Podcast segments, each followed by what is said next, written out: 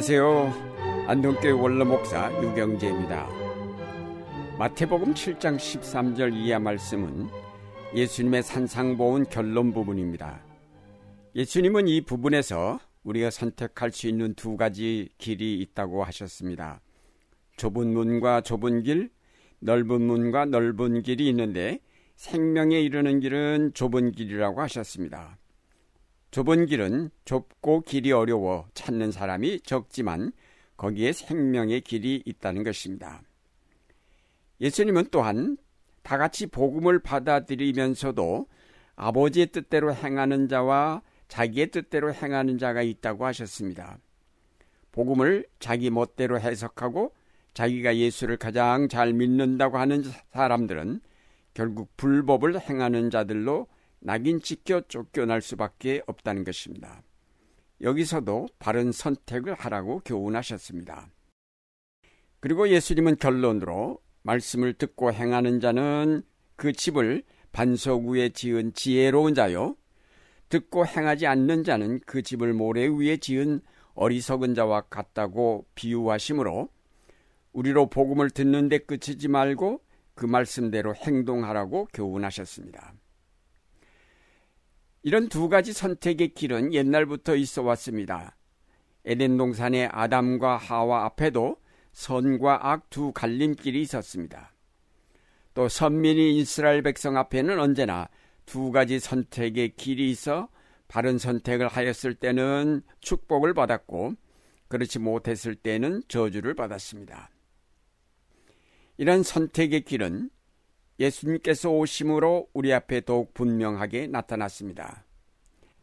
아무든지 나를 따르려면 자기를 부인하고 자기 십자가를 지고 쫓으라고 하심으로 우리에게 분명한 선택을 요청하셨습니다. 먼저 우리는 예수님의 두 가지 기초 비유에서 배워야 할 것은 반석 위에 집을 지어야 한다는 사실입니다. 반석은 곧 그리스도요 그의 말씀입니다. 그리스도의 말씀을 듣고 행하는 것이 곧 기초를 반석 위에 놓는 것이라고 하셨습니다. 그리스도의 말씀을 따라 우리의 삶을 계획하고 이끌어갈 때에 그것은 성공적인 생애가 될 수 있다는 것입니다.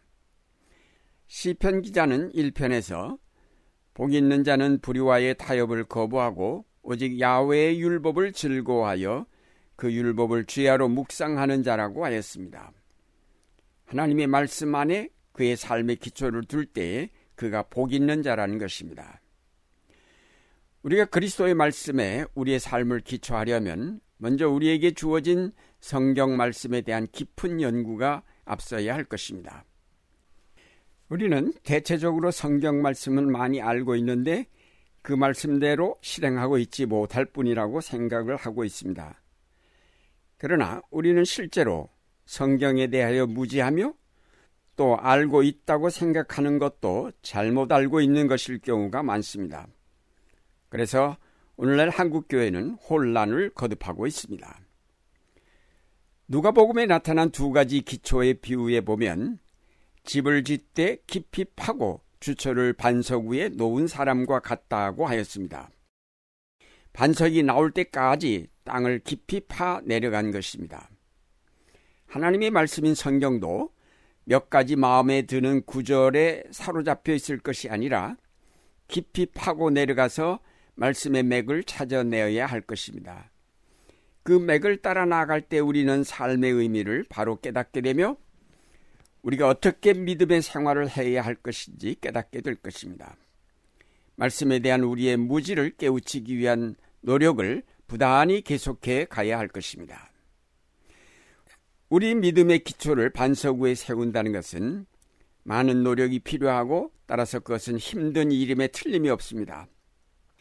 기초를 깊이 파지 않고 집을 지은 사람은 분명히 빠르게 그리고 쉽게 지을 것입니다.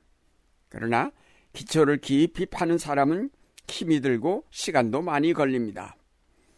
기초를 깊이 파고 세운 집이나 모래 위에 세운 집이나 겉으로 보아서는 다른 점을 발견할 수 없습니다.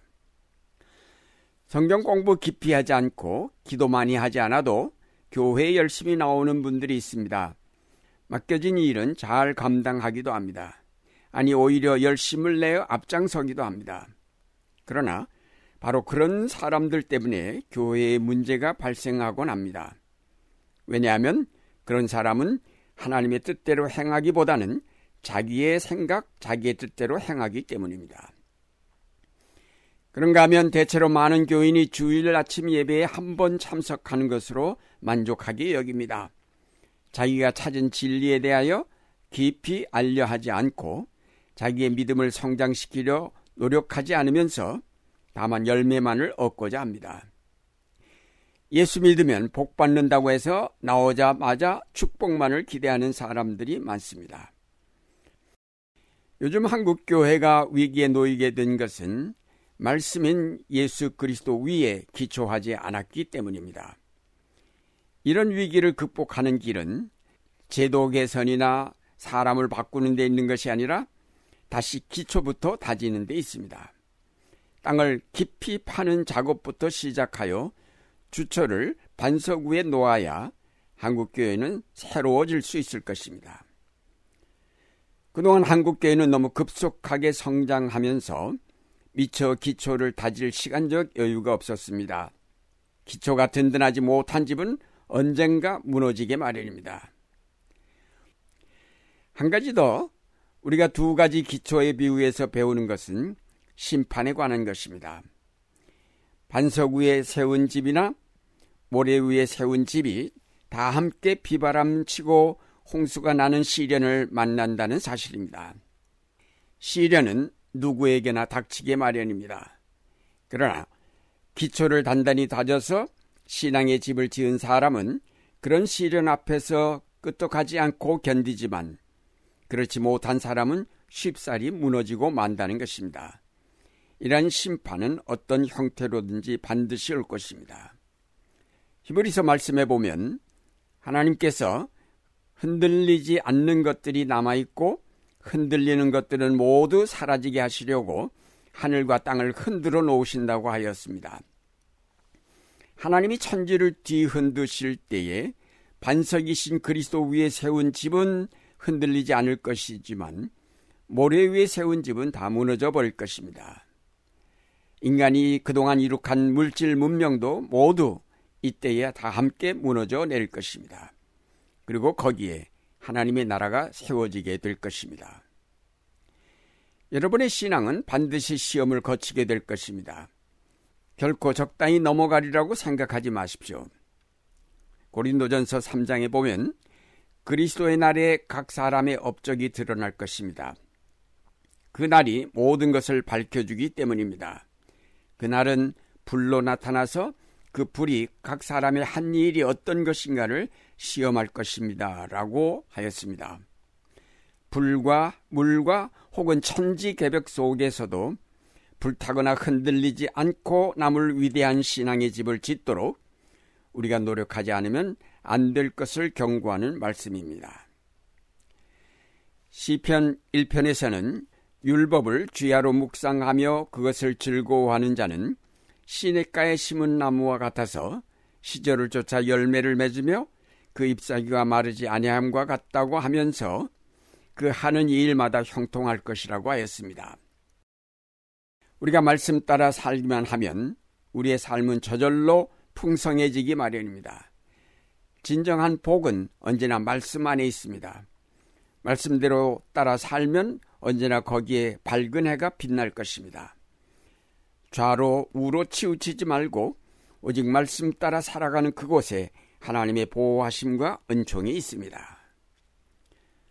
사랑하는 여러분, 여러분의 신앙의 집을 반석 위에 세움으로 복받는 생애가 되시기를 바랍니다. 말씀을 깊이 연구하고 사모하는 삶을 통해 하나님과 동행하시는 생활이 되시기를 바랍니다. 말씀대로 순종하여 삶으로 모든 것이 흔들리는 날에 흔들리지 않고 굳게 서는 여러분의 신앙이 되시기를 바랍니다.